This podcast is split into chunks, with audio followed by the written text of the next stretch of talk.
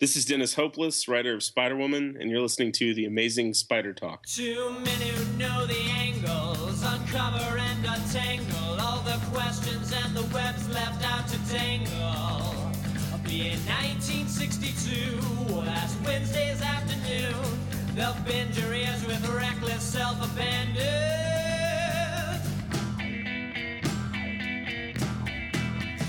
The Amazing Spider-Talk. The Amazing Spider-Talk. Come swing through the air, sit back and prepare for the Amazing Spider-Talk.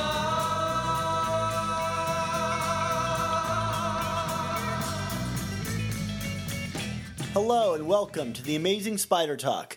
My name is Dan Gavazdin, and I'm the editor of SuperiorSpiderTalk.com. And I'm Mark Giannacchio, the editor of the Chasing Amazing blog. Wow, Mark, you're really dramatic today. I'm feeling the drama, Dan. Are you feeling better from last week? Yeah, I'm no longer on the verge of death. I've been upgraded to still alive. Oh, wonderful. Yes. That is a significantly better story there. Yes, definitely. Awesome. Well, hey, everybody. Thanks for joining us for our newest special episode of Amazing Spider Talk and their amazing friends, where we'll be discussing the Spider-Woman comic. Yeah. In this episode, we'll be talking to Dennis Hopeless, who is the scripter of Spider-Woman. And, those of you who are reading Spider-Woman post-Spider-Verse probably noticed that there's a new status quo, a new costume, a new tone for the series. So we're going to talk to Dennis about all of that and a whole lot more. Yeah, I'm really excited about this. I didn't think I would be that excited to talk about Spider-Woman, but, I mean, here we are, and it's one of my favorite Spider comics running right now. Yeah, Dan, I agree with you. It's one of my favorites, too. I mean, hey, Ben Urich, I love me some Ben. This is Ben Urich, and I'm a reporter. One day they'll come out with Ben Urich, the comic, and you'll be, like, the biggest champion of that book. They kind of did that during Civil War. There was, like, that Frontline. Oh, yeah, I like that series. Yeah. I mean, it was good. I forget if that was Bendis or not, but... It covered Speedball and all that. Yeah, Speedball. Everybody's favorite. Vital supporting character. Well, he was important to that story. Anyway. before we even lose ourselves before the even interview. Yes. Remember, everybody, if you hear this sound, please check out your iOS device for a link to an article, video, or image to enhance your listening experience. Before we go on another tangent, Mark, let's get right to our interview with Dennis Hopeless.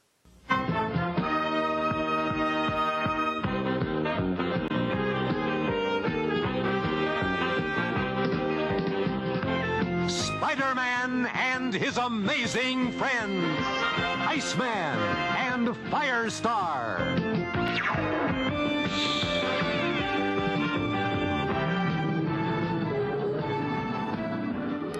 Okay, Dan, so here we are with Dennis Hopeless on the other end. Dennis, thank you so much for joining us on Amazing Spider Talk.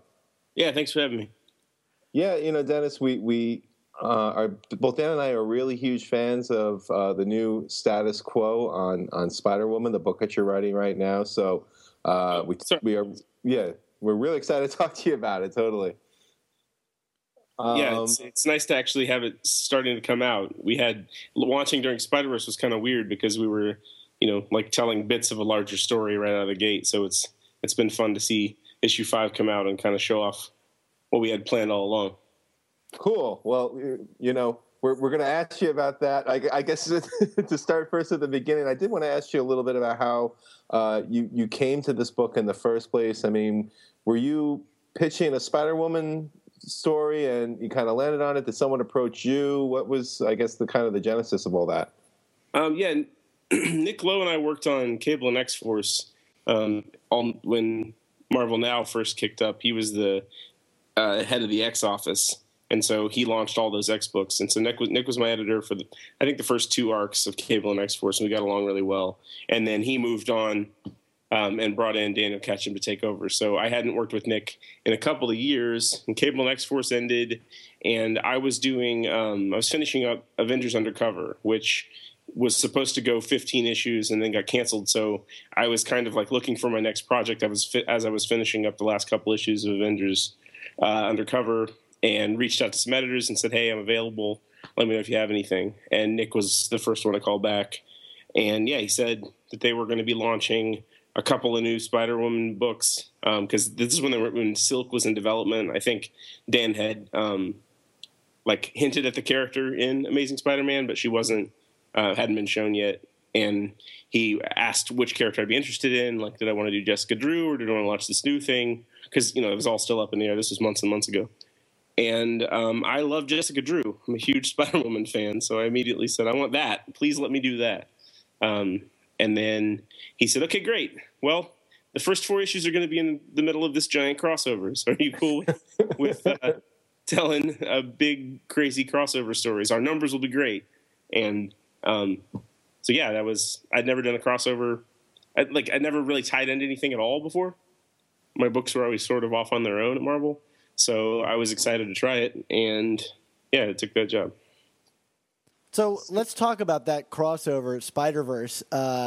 What's it like introducing a series as part of a tie-in, and like, what was the planning or notes that you were given in terms of how you fit your story into the other ongoing story? Well, fortunately, they developed it all way ahead of time. Dan had been planning – this is Dan Slott – had been planning Spider-Verse for a really long time. I actually think it was supposed to happen originally in the middle of his Superior Spider-Man run. Like, he had planned it for there, and then it got pushed for various reasons so they could do different things. So the whole story was really well plotted out. And very early on, I was sent the Spider-Verse Bible, which is like a 35-page single space, just everything that happens in Spider-Verse, where all the characters are from start to finish, you know, all of the Inheritors and what their deal was, and was told, you know, this is where Silk and Jessica are at different parts of the story. So you've got four issues, you know, like, figure out a plot that works in and around this. So it was very much an exercise in like dancing through the raindrops. Like, okay, Jess is here at this point and here at this point. How do I tell a story within that, you know, like, helps push Spider-Verse forward, but also develops the character and, you know, introduces her to Spider-Verse readers that we were going after. And it's a very different thing from just developing your own plot or launching a book. You know, normally a number one is all about introducing the character and the world and the new status quo or whatever. And in this, it was more about who is Jessica Drew within the confines of this big, crazy multiversal spider war, you know, like, what is her role to play in that? So it was very different. It was probably a lot more like writing a miniseries, like a crossover miniseries, than it was like launching an ongoing. But I'd never done either. So like, I had never done an ongoing during an event, and I'd never done one of those miniseries. So I'm just assuming. Do you feel like the expectations of number one, like relaunching the character, giving them like a status quo, like of a typical number one, like, you know, your story was very much not that, like you just said. Do you think that those expectations like hurt the book necessarily, or do you think, you know, you were able to have a successful kind of rebooting five issues in, like you kind of have? Well, because we knew what it was going to be. Like, we kind of had to balance that. It was all very well planned. I know a lot of people that didn't like the Spider-Verse stuff or that weren't reading Spider-Verse were kind of turned off by it. But the whole point of doing it that way was to launch high, you know, launch at better numbers than the Jess book would normally, and to try to, like, characterize her within the confines of something that other people are already reading. Sure. So we really wanted to cement her in Spider-Verse so that all of those Spider-Man readers would have a look at the character. So my focus was more on, you know, like, how does she fit into this, and how can I make that interesting, and how can I kind of change the character and give the character an arc within that, so that we can pull some of these Spider-Verse readers over. Now, what I didn't anticipate is that was going to piss off some Jess fans because they had some other expectation. But it worked. Like I hear from a lot of fans that we pulled a lot of people over because they liked her voice or they liked the character and that they're going to keep going with us. And from what I can tell, most of the Jess fans are just really happy it's over and excited for number 5. So as a strategy to get new readers, I think it worked pretty well. It's hard to look back at stuff that just came out because you're still kind of close to it. And I would obviously do things a little bit differently with everything if I could start over, because I've gone through the process of writing it. But it was fun. It was a challenge, and I had a really good time doing it. It was fun seeing all the other books and like playing as a part of this huge event that everybody was talking about. So I don't know that I wouldn't have said no. If I had to do it over again, I probably would change some things about my part, but I wouldn't have said no. I thought your voice really shined through in the book, in your Spider-Verse tie-in. Like, it seemed very crystal clear what kind of a voice we were going to get on this book. Yeah, I mean, that was the thing, because it's so weird. Like, there was no way I was going to make it a simple story, you know? Like, you've got these other characters that Jess needed to be with at certain times, and she was going to be bouncing through worlds, and, you know, at certain points she was going to be interacting with, like, the Master Weaver and the Inheritors and all these crazy characters, and I had very little ability to change that stuff. So I wanted it to be a story about a person who's ordinarily very good at her job, but extremely overwhelmed because she's been put in an awful situation. And so, you know, Jess is dealing with the fact, like, she's kind of the whole time she's like behind enemy lines and trying to do her spy thing, but she wasn't given anywhere near enough information. And all of the bad guys are like invincible and impossible to stop. And there are all these, what she perceives as like, you know, wet behind the ears noobs who just get themselves in trouble all the time that she's trying to keep from getting killed. Mm-hmm. And it's extremely overwhelming. And I wanted that pressure to affect her. Like, that's why our ending is what it is. You know, like, that's why she quits the Avengers. And it's just, I don't want to do this anymore. I want to go do something good and heroic that I can wrap my mind around and like have a normal life within, again. So yeah, I wanted it to kind of be her little last bit of crazy before she puts that part of her life aside for a while and goes and does the street level thing.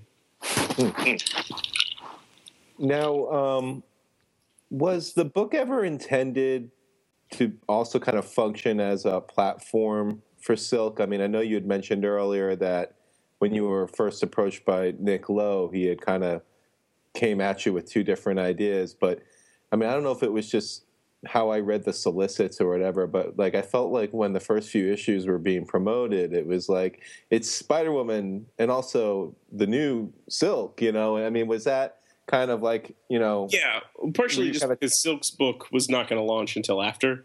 Mm-hmm.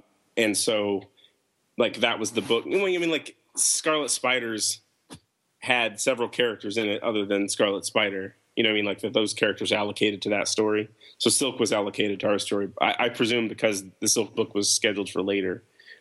Also, a lot of this stuff, like, it's kind of fluid in the planning stages, so they don't know exactly what's going to be where. And at the point where I was offered both books or talked to about both books, all that was still up in the air. Like, Robbie got Silk well before the book came out. This was all months and months ago. So, yeah, I think they just wanted Silk to be a major player in one of the books, one of the Spider-Verse side series, and Spider-Woman was the one that ended up in. So I knew Silk was going to be like a part of the main cast.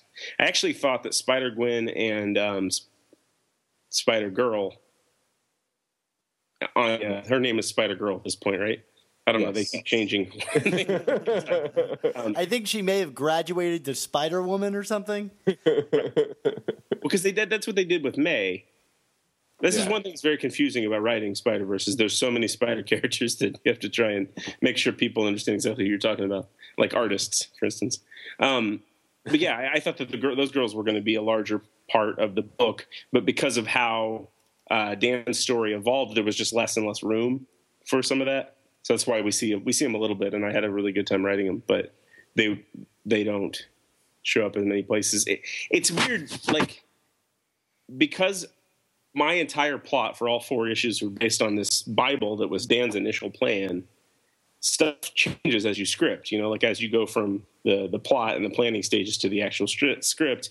In every one of the books, you know, even though they're tied together, they're being written by different people. So things shift and move around. So I think it was issue 3. A lot of the things that assumptions I had made about the things in the plot, Dan went a different direction. So you probably noticed in that issue, there's a lot of things that are just directly what happened in Amazing Spider-Man that issue. And that's because the other version of that I had written didn't make sense with what Dan did. And there wasn't a time to do much of anything other than just like correct it back so that it matched up. So it's an interesting, like, weird jigsaw puzzle where we're all carving different pieces and then slamming them together. But it's a lot of fun, and I think it makes for interesting point of view shifts as you read the different books. Can we talk about the cockroach pal? Because I love this, and I want to know where it came from. Silk. Silk's sort of, I didn't want her to be like just what Silk or what Jessica thought of her at the beginning. I didn't want her to just be like an over enthusiastic noob that doesn't understand she's getting other people in trouble. And I ran the risk of her like either just being on the run or annoying people the whole time. I didn't want that to be the case. So I thought I don't know. It's that I wanted her to have someone to talk to, but I couldn't really put anybody in the radiated world, and she needed to be in the radiated world in that moment. So I like she's sort of like, to me, that scene's a little bit like Wilson from Castaway. Yeah. She needed somebody to talk to, and the cockroach was the only living thing around. So she glommed onto him. It was one of the highlights of the whole Spider-Verse series for me, I have to say. Yeah, it's funny the sorts of comments you get. I had a couple of people email me and tell me that the cockroaches surviving a nuclear holocaust was a myth and that wouldn't happen. And I'm like, did you see the other things that happened in the book? Oh, never doubt the tunnel vision of comic book fans. So, you know, Spider-Verse, you know, obviously the first 4 issues of the series were tied in, and then we had issue 5, which was kind of this brand new beginning.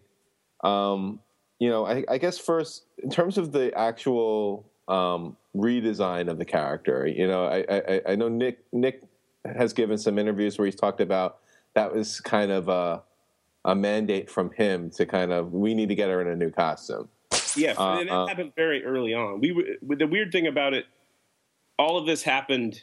We were first stuff and the second arc at the same time, mainly because you have to wait until Dan's at a certain point before you can kind of get too far in your plotting.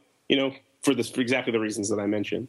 So we had basic plot ideas for Spider-Verse, and then we had like some lag time before we could actually start scripting those, and that's when we started developing what was going to have to happen after. And we had talked about changing the costume during Spider-Verse. Like Nick really wanted to change the costume and launch with a new costume and stuff, but we thought it would be too confusing with all these different spider characters running around if Jessica Drew shows up looking completely different than she's ever looked before. Like, yeah. We wanted this to be clear, especially in the other books. Hey, this is the same Jessica Drew. So we put it off until issue 5. But, yeah, that was part of our very early conversations. And, yeah, Nick hated the old costume because of the, like, vagina triangle. So we talked about what would make more sense. And most of the actual design comes from Chris Anka. Like, that's just – he sent us some preliminary designs with a lot of those elements in it. And then we kind of – you know, based on what I wanted to do with the character and stuff editorial liked. And I, like, even Joe Quesada did an adjustment on the boots at one point. There were a lot of cooks in that kitchen. But we developed the costume that way. And then Chris came back with what I think is a great design. Can you speak to what it means to you that the design was changed? Like from the original? Well, yeah, but I mean, like, even more on a personal level, like what does that mean for you and for the character? I think it makes sense from the story standpoint. She's kind of putting aside this old version of herself and this like big time Avengers superhero version of herself and reinventing herself. So it made sense. I actually really like the old costume. And so I was hesitant at first when Nick mentioned wanting to change it just because I I think she's a cool character and it's a cool costume. But I love the new one, and it works, and we get to use it as a, you know, she's got a jacket. If she takes off her jacket, she's sort of not in a costume anymore, which is really useful for street-level stuff whenever she needs to be incognito. So from a writing standpoint, it's really fun. And it's cool to be able to take the character that's been around for, 30, whatever, how many ever years, and, like, take her in a new direction and a new place. Like, I think this will be a big section. I'm not saying the costume will last forever or this is going to be like the greatest Jessica Drew run of all time, but I think there's a clear distinction between before this and after this, and this is the new Jess kind of. So that's I'm excited about it. I'm happy about it, and the reaction has been amazing. Like the fan support we're getting is really cool. I mean, given the fact that this was kind of planned out in advance, I mean, were you or any of the guys working on the book caught off guard by the whole controversy with the variant cover with this back before the was it the Milo Manara cover? Yeah, that was weird for me because we were doing so much work that no one was going to see for a long time, and I basically didn't comment on it until long after, like until the issues were coming out, because I'm happened when that controversy.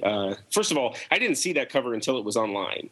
Like The variant covers aren't something they run by us as a general rule, Like that's a marketing thing and has nothing to do with the creative team usually.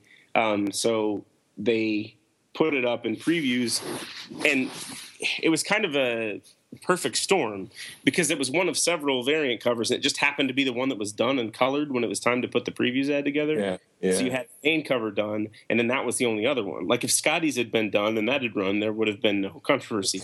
Right. But Scotty's wasn't colored yet, so it was just kind of a weird perfect storm of, hey, we announced this during the Marvel the Women of Marvel panel, and it's supposed to be one of the new female-led books, and then it's got this cover that everyone's up in arms about. And I had nothing to say. Like, I had nothing to do with the cover. I had my opinion on the cover was sort of irrelevant.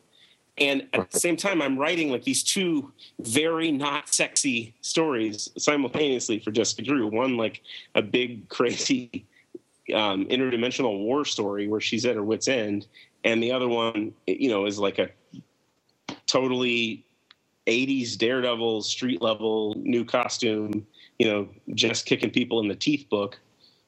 And then we've got this controversy. I don't know, it was very strange because it felt like it had very little to do with the book and very little to do with me, but it ran in Entertainment Weekly, like it was a really big thing for a minute. So that was strange. And I was able to weather it. I mean, I wrote Avengers Arena, so it's not like I hadn't been yelled at online before. And this, I wasn't being named. I wasn't the devil in this particular case. So I kind of just sat it out. Like the editors knew what I thought about it and knew, like I made myself clear with Marvel where I stood, but I kind of just let it go online. Yeah, totally fair. So I mean, you've used the word street level a lot to talk about, what the new status quo for Jessica. I mean, obviously I think it's the perfect way to describe it. So, I mean, where did this idea to kind of go in this direction come from? I mean, it works so well for the character, but I'm just curious. This was clearly something you wanted to do from the get-go, right? Yeah. That was the first thing that I pitched was it would be fun to take her back to her roots and do kind of a PI thing, but through the lens of someone who's been like a big badass superhero. Because her early stories, she was a PI or, like running around doing street level stuff. But it was also dealing with like, I have no memory of my childhood and I maybe used to be a spider. There's some really weird stuff going on with the High Evolutionary and stuff in her original origin. And so those early issues, she's kind of like stranger in a strange land, and the strange land is New York. Or it was actually L.A., I think. And so I liked the idea of taking her back to that, and she's a completely different person now. So that was kind of my pitch, is what if Jess doesn't remember how to be a street-level hero anymore and kind of has to find her feet and do all this stuff without, you know, the Avengers app on her cell phone telling her every time there's anything going on in the city. So that was – I thought that would be fun. And it ended up tying in well to what we did in Spider-Verse. Like, let's give her the crazy and have her stop that and then realize that, oh, there's some crazy at street level too. You know, she's not – she's dealing with some pretty ridiculous things in this first arc. Like, I really wanted to lean into the silly Silver Age villains, like, you know, Big Wheel and Senior Suerte and all these ridiculous costume villains that she has to go up against. I don't know. I think Nick suggested Ben Urich as a way to kind of to tie into that, and I loved the idea of this old newspaper man in 2015, like when nobody cares about newspapers anymore, and this dream job that he's got is falling apart, and he wants something to do and something to latch onto that matters. That kind of just grew out of that, like all these different ideas. Well, as Dan can attest to, I'm probably like Ben Urich's biggest fan. I used to work as a reporter myself, so. Like I'll read Frank Miller's run on Daredevil, and like I like pump and cheer for the Ben parts. I'm like, yeah, he's almost got stabbed with a sigh. That's awesome. He's a really fun character to write, and I just like people with an interesting perspective. And I think, like a middle-aged newspaper man who's, his dream job is going away as we speak, is a really interesting perspective. He's probably not going to go be a celebrity blogger, you know, like he's not going to be able to move very well in that direction. And so what does he do? And I love their relationship is really interesting because these two people that's jobs just changed a lot, trying to find a way to help people and make the world better. It's really fun. Yeah, you have no idea just how much glee you brought, Mark. I mean, I peeled open this book and saw that Ben was in it, and I thought, oh, well, that's it. Now I'm not going to hear the end of this from Mark. Yeah, he plays a big role. He's our I guess he's kind of like Commissioner Gordon, but he's just as much like old man Batman in Batman Beyond. Like He's a big, you know, he's her teammate. He's her guiding light, and they're really fun to write together. I also love writing Porcupine, which I know is ridiculous, but there's something about these people, these like smaller characters that exist in this world full of gods that really interest me. So speaking about like early Spider-Woman stories.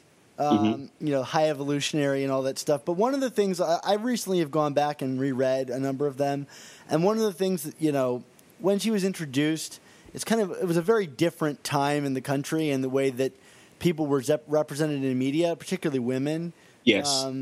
And I wonder, as like a male writer writing like one of the biggest female characters in the Marvel universe, like what? I mean, she's got pheromone powers. There's no like overlooking that. Like, what? Yeah. Like, what is your approach? And like, you know, I don't know how to ask this, but like, there are certain things to be wary of, and how this character is depicted. Sure. And you know, I think a certain segment of the fan base is going to be offended anytime her pheromone powers come up. Sure. I addressed it a little bit during the Spider-Verse issues, and I put her in a, you know, there's not a worse, it seems to me anyway, that there's not a worse replace my double spy situation than having to replace this concubine of an invincible, like, vampire creature. Sure. She was put in a really awkward situation where she needed to play this role, but it's the antithesis of what Jess is at this point. And it kind of is, you know, it forces her to use elements of her past and elements of her powers that she's not comfortable with, and that the audience, frankly, isn't comfortable with. And we skirted the line a lot because probably to some degree because of the controversy that happened before we got there. But I think it's best not to make that the main thing about the character, you know, like, and I think Bendis did a good job of it in the one from a couple years ago, the Agent of Sword one, where she's embarrassed when she has to use her pheromone powers. You know, she doesn't like it. She'll do it if she has to save her life, and it, you know, she's willing to walk that line if need be. But ordinarily, she'd rather just punch somebody in the face than, you know, squirt out some pheromones and make them fall in love. That's not what she wants to do. So we probably won't spend a lot of time on that. Because, yeah, it's just outdated. Like, it's not really necessary, and it's kind of gross. I like how you've addressed it so far, having her kind of remark on her past and her old costume and how people see her. So I think you've been handling it pretty well. So hats off to you. Thank you. Well, and the fact is, I mean, we're writing these books in a time when everything is changing very rapidly. Like, the things that used to be commonplace in superhero comics, you know, like sexual innuendo and misogynistic things with the characters, they don't fly anymore. Like, you get immediate feedback and immediate fan disgust if you cross a line, and it's changed the way we look at these characters. It's changed the way that we look at storytelling and what's okay and what's not okay. And I think that's great. Like, it makes it more difficult because you have to really think about, okay, what is this? What am I saying about the character? What am I doing with the character? And is this okay?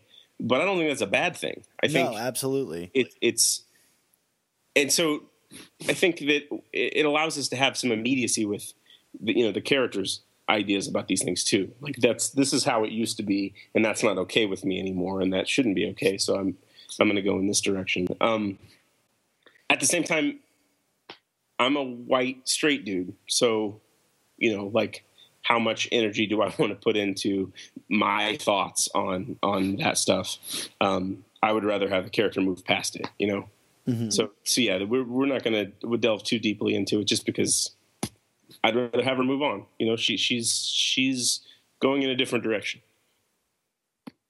I mean, with that in mind, I mean, are there any specific stories or creative runs, I mean, either Spider-Woman or otherwise, that you feel that you're kind of like leaning on as a source of inspiration for this? I mean, you know, you mentioned the Bendis series from a few years back, and, you know, you know, we talked a little bit, you mentioned, you know, Daredevil too. I mean, is that kind of where you see this book, like, you know, kind of based off? Sorry, you're out of here. Uh-oh. Can you hear me, Dan? I hear you. I can hear you both. So why don't you just ask the question again, Mark? And at least I'm recording it. And Dennis, you can tell us if you can hear it or not. You there? Uh-oh. Hello? I think we're losing Dennis here. Okay, still here. Yeah. Can you hear me, Dennis?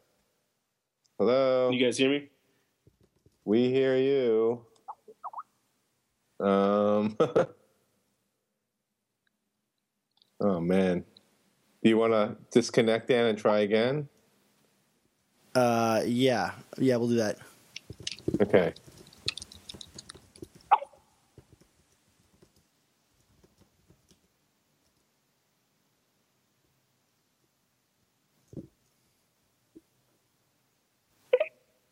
Hello. Hello. Hello. I got you. Okay, there you are. Okay. All right. It only took how many tries? So we all still on? I think. Did we just lose him again? Dennis? Yeah, we lost him. Hello? Hello. All right, can you hear us? Yeah, I can. Sorry about that, guys. Yeah, it happens, you know. It's Skype. Internet. Right. Skype is never reliable. All right, Mark, why don't you take that question one more time? Yeah, and I was asking it in rambling fashion, so let me ask it more succinctly. Am I good to go, Dan? Yep, yeah, I'm recording. So, Dennis, I know you want to look forward, but I mean, are there any like specific creative runs or storylines or anything that you're kind of using as a source of inspiration in crafting this? I mean, either Bendis to Spider-Woman, or you even mentioned Daredevil earlier, either of those or anything else that you're kind of using to kind of base the story on? Yeah, my Jess, a lot of it comes from, well, frankly, a lot of it comes from the most recent representations of her. I love what Alice Cott's doing in Secret Avengers with her. I really liked what Kelly Sue DeConnick did with her in Captain Marvel and in Avengers Assemble. So I'm a big fan. Like, I think the voice comes more from that stuff than anything. But I fell in love with the character during Bendis' run on Avengers, and whenever he did the Agent of Sword series from a few years ago. All of my early Jess reading came in research for the book. So most of the stuff that I'm drawing from is, I'm inspired more by the stuff that I actually read when it was coming out, which is the newer stuff. And then I'm pulling bits and pieces from the old stuff. But like you say, the comics were a lot different back then. And the character, it would be hard to take much of her voice and personality from that early stuff, I think. I just don't know that it would read. But I'm hoping to bring in some of the weird old, like, early villains and side characters going forward. Because that stuff's really fun. And it's fun to kind of rejuvenate that kind of thing. But yeah, Daredevil, I think, is probably my touchstone for great street-level Marvel stories. So, and Daredevil was my favorite character, always Marvel character for a long, long time. So I have stores and stores and stores in my brain of old Daredevil stories that I'm using, but not maybe going back and directly riffing on, because that would be intimidating. So Dennis, you've had the great fortune to work with two really wonderful artists on this book. Can you speak about that? And also an additional question: were there any challenges in setting the tone or the character in the book with two different artists? It is very different. Like Greg, what Greg does is fantastic. And very, very different from what Javier does. And fortunately, the two different kinds of stories, like I think the Spider-Verse stuff works really well with what Greg does. Lots of big, big crazy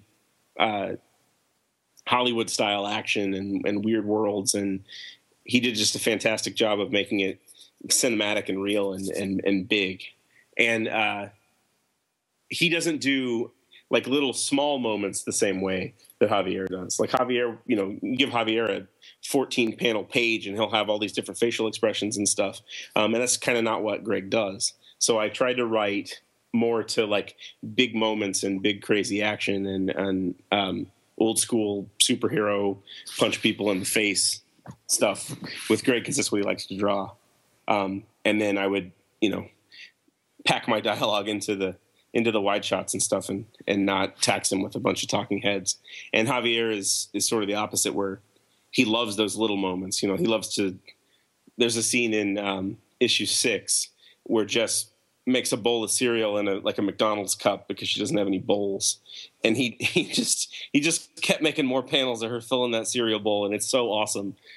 And, not every artist would want to do that and would be able to make that into a thing that's interesting to read. But yeah, it's important to keep in mind what your artist likes to draw and what your artist is great at drawing, and what you can do to make what you do work with what they do. Yeah, so the office scene where she hammers through the wall with that very film noir lighting was really wonderful. Yeah, well, Javier colors himself, so all of that is him. That's all him, and the inker, whose name escapes me at the moment, but who's fantastic. It's interesting because I write the scripts pretty detailed, not because I expect the art to look just like it does in my head, but because that's the only way I can make sure the scene works. So I'll write lots of camera angles and descriptions and stuff.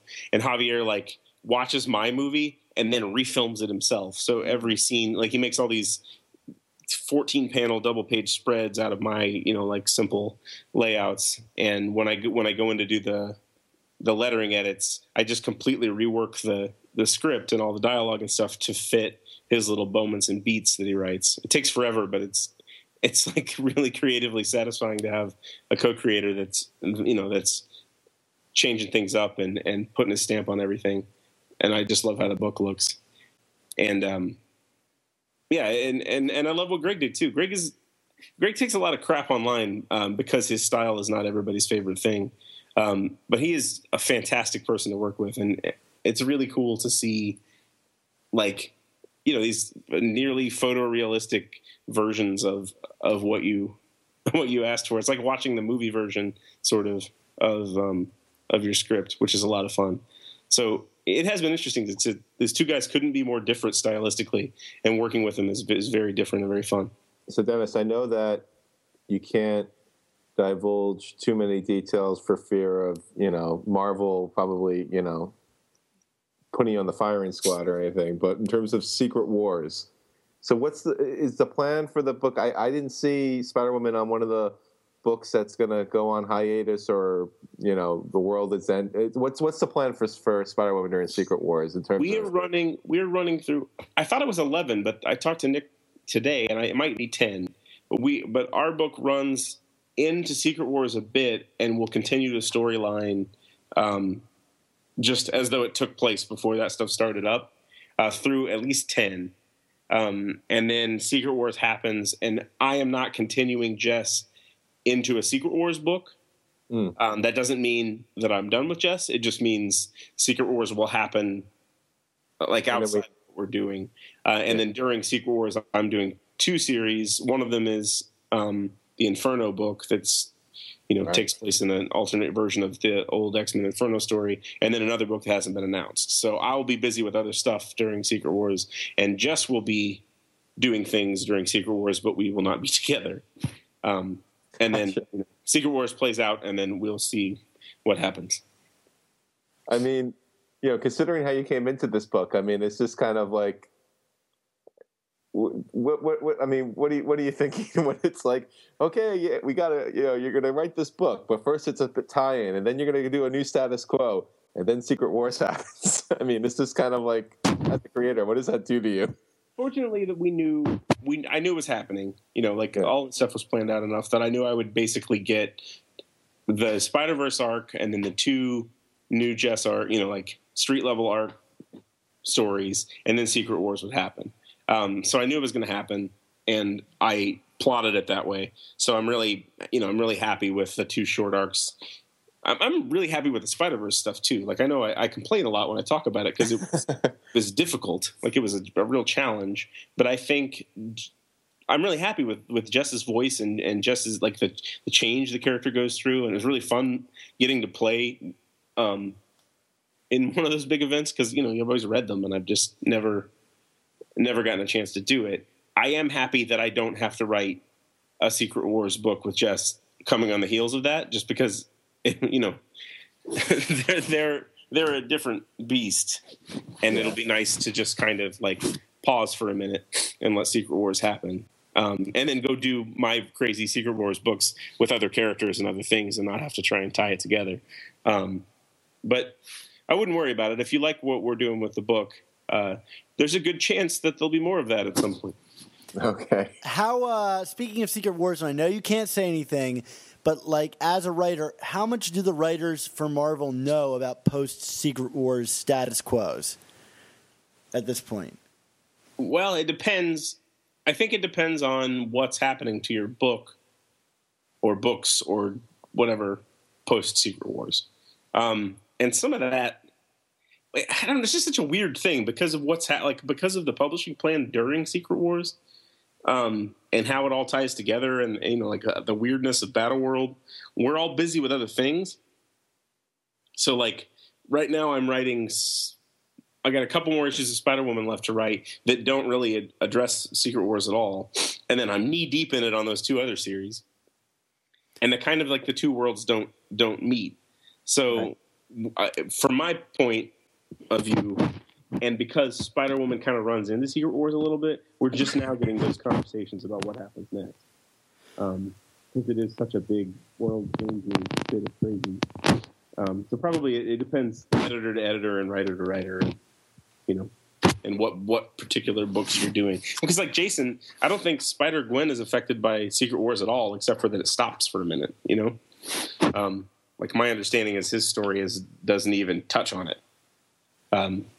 Except, you know, then the world ends and all the books go away and it'll never happen again. But it's very difficult to talk about this stuff because I only know so much, and we're honestly not trying to like pump you. No. It's hard to make an interesting point about it. Can I ask you one question about Secret Wars? And I don't really want to go like too deep into the Secret Wars thing here and on that much of a tangent, but it's something that is very unclear to me. And since you're writing two books, it seems like you would likely know. But they've been advertising, you know, Battle World with this map, like this geographic map. Am I to understand that these multiple different universes take up a physical location? Like if I were to walk from California to New Mexico, I would cross the border from Inferno to Spider Island? Yes. That's some crazy stuff. Yes. And believe it or not, it all makes sense within the story. Okay. Like the basic tenets of Jonathan's story make all of that make sense. And it's the books, honestly, I don't know. See, there's so many books, but my books don't have to address that very much. Like it is a fact of the world of Battle World, but it's not necessarily a massive part of each one of those stories. That is some crazy stuff. I'm sure it is a massive part of Jonathan's story, but you know, he's telling the Secret Wars story, and like, you know, I'm telling the Inferno story. So my story is mostly about my story is mostly like escape from New York if New York were hell and Snake Plissken was Colossus. Like that's the story you're getting if you're reading Inferno. And the fact that it takes place on Battle World is sort of irrelevant to Colossus, so it's basically irrelevant to the story, you know. Yeah. But will your version of Inferno have Demon Goblin in it, who I think was I believe that character was introduced in Inferno. Am I misremembering, Dan? Yeah, I believe you're right. I think that the sorry, go ahead. No, I'm just you can go right ahead. There's a lot of crazy demon nonsense in my book. Like I wrote up all of that old Inferno stuff. And then said, okay, if this event happened for 5 years, what sort of crazy shit would be going on in Manhattan 5 years later? And so all of that weirdness has just been like growing and festering in there for 5 years. And then Colossus is thrown back in. And it is the weirdest thing I've ever been a part of. And it's so much fun. I'm feeling cross-eyed just listening to you talk about this. But then the nice thing is you just get to, it's like an action movie. And that's sort of how I approached Cable and X-Force, which is the last time I wrote Colossus and Domino and Boom Boom. So it's like a really weird Cable and X-Force story for me that takes place in hell, more or less. So, yeah, I mean, I don't know. It's weird, but it's a lot of fun. Well, this is all very exciting. Well, Dennis, we want to thank you for joining us on the show. Yeah, thanks for having me. I tend to ramble. Hopefully I made some coherent thoughts. Fans of the podcast are well and used to rambling. Okay. Yeah, not from you, but from us. All right. Well, thanks again for coming on the show. Yep. Thanks, guys.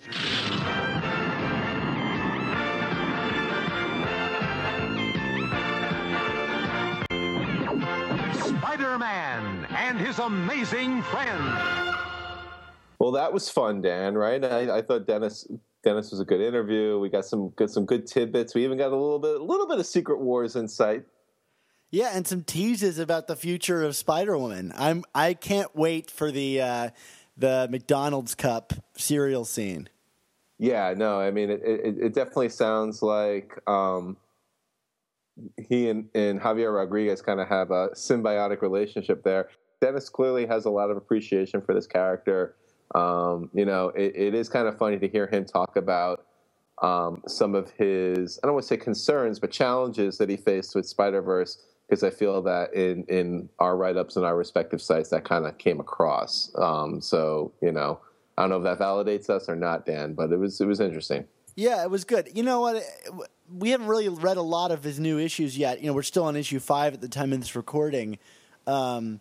But I'm really glad that Marvel is giving some writers a chance to do things like this. I mean, just the very fact that he mentioned that he's writing a scene featuring cereal in a cup for a number of panels. Like, it gives me hope. Yeah. That sounds kind of glib, especially given how trivial that subject matter sounds. But, like, you know, I appreciate a good little bit of drama and non-Hollywoodness out of the comic. So if you aren't picking up Spider-Woman, really is what I'm trying to say, is go check out Spider-Woman, because I think it's a refreshing comic. Definitely. Especially when discussed from inside of a washing machine. No, I kid, because his audio is kind of going in and out there. But that's fine.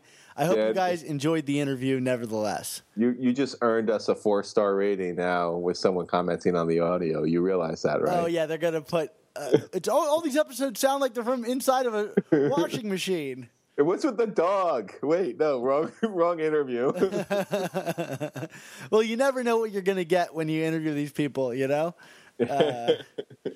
But not everybody has the pristine audio setup that I have so strictly enforced on this podcast. Yes, on a computer that was made in 1987.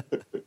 Sam, why don't you bring us home? All right, right. Of course, you can find all of our new Amazing Spider Talk and old Superior Spider Talk podcasts at SuperiorSpiderTalk.com, or find us on iTunes by searching Amazing Spider Talk. And if you do, please make sure you leave us a rating and comment to let us know how we're doing, and we'll read it on the air. Mark, next week, we're going to be talking about very particular comics and some of our classic comics look back. What do readers have to look forward to? You know, we're going to be starting our Essentials series that we had mentioned on our last podcast. And, you know, given the narrative of the current Spiral series with Jerry Conway, we thought we would kick off our Essentials series with a little 3-parter involving the first appearance of a certain rotund mob boss. What rotund mob boss would that be? Are there that many rotund mob bosses in Spider-Man history, Dan? Is it the one played by Vincent D'Onofrio? Yes, not the one played by Michael Clark Duncan. No, they both can be Kingpin. We're going to be looking at Amazing Spider-Man 50 to 52, which is, you know, the famed Spider-Man No More, and then then 2 stories about Kingpin and causing havoc for Spidey. So I think that's going to be some good times, and we'll that's all I got on that. Well, you know, if you have any feelings about issues 50 to 52, which, you know, are a favorite of many people, please write into us like you can with any questions or opinions to amazingspidertalk@gmail.com, and we'll address and read them on the air. You know, it'd be nice to get some listeners' feedback on issues 50 to 52 and work it into our conversation. Absolutely. And you know where else people can leave us feedback, Dan? I have no idea, but I bet you're going to tell me. Yes. Well, you know, I'm not reading this off a script or anything, because that would be, you know, revealing the magic. But we also both have Facebook pages, and you can find them at facebook.com/SuperiorSpiderTalk and facebook.com/ChasingAmazing. And you know what? These are great places to keep up with us in between shows and to leave us questions about Amazing Spider-Man number 50 to 52. Absolutely. Just shoot us a message or tweet at us with hashtag #OKToPrint, and we'll read your question or comment on the show. Yeah, and also don't forget to check out our friendly neighborhood Spider Talk Members Club and support our show. So, Mark, where can we find you on the internet this week? Well, you can, of course, find me on www.chasingamazingblog.com or on Twitter at chasingasmblog. This week and next, I'm continuing with my look back at Underworld stories. By the time you're listening to this, we'll probably have at least 2 in the bank. The Silvermane story that I wrote about for week 1, and then week 2 we touch upon Jerry Conway's original gang war story involving the first appearance of Hammerhead versus Doc Ock. Is that the one where Hammerhead becomes a ghost? No. That wouldn't come until later. This is the very first debut of Hammerhead and you know what? I totally forgot about this little bit of detail. Apparently his origin story is, you know, he collapses on the street, gets taken in by a mad scientist, to kind of, you know, work on him and revive him and put whatever titanium in his head. And the reason why he becomes a mobster is because the last thing he sees before going under is a poster of a movie with Al Capone. I remember that. That's hysterical. I totally forgot that. And when I was rereading it for my post, I was just like, oh my goodness, Jerry. How Jerry has grown. And what about you, Dan? Where can we find you? Of course, you can go to SuperiorSpiderTalk.com for all of my Spider-Man writing. It's a little bit of a slow week, considering there were no new books. But, you know, we have all the news that's breaking. I know that we have some Secret Wars announcements that you can check out. So come on by, and you can follow us on Twitter at SupSpiderTalk, or you can follow me at Dan Gavazdin, where I post more broadly about my movie reviews and stuff. And I have my other podcast, Movie Dare. And last week we tackled Gigli, the perennial classic. Yes. Where's Karate Kid 3, Dan? Well, you haven't recommended it to us formally yet, Mark. I certainly did on one of your Facebook posts. So okay. Karate Kid Part 3 is pending. Okay. So, Mark, we're talking about Spider-Woman here, but that doesn't mean we can forget about Uncle Ben. Yeah, no, I was, hanging out with Uncle Ben, and, you know, it was really strange. He kept talking to me, and, you know, he seemed, like, oddly attracted to me, and I was like, dude, you're my Uncle Ben. What's going on? And then I realized, it was my pheromone powers. It wasn't just him being a creepy uncle? No, he's not Uncle Ernie. He's Uncle Ben. Okay. And it was my pheromone powers, you know? Like, they're always kicking in at the wrong time. Why was I created in the 70s, as a female hero, and as Cheesecake? I had to keep those pheromone powers in check because, with great podcasts, there must also come amazing Spider Talk.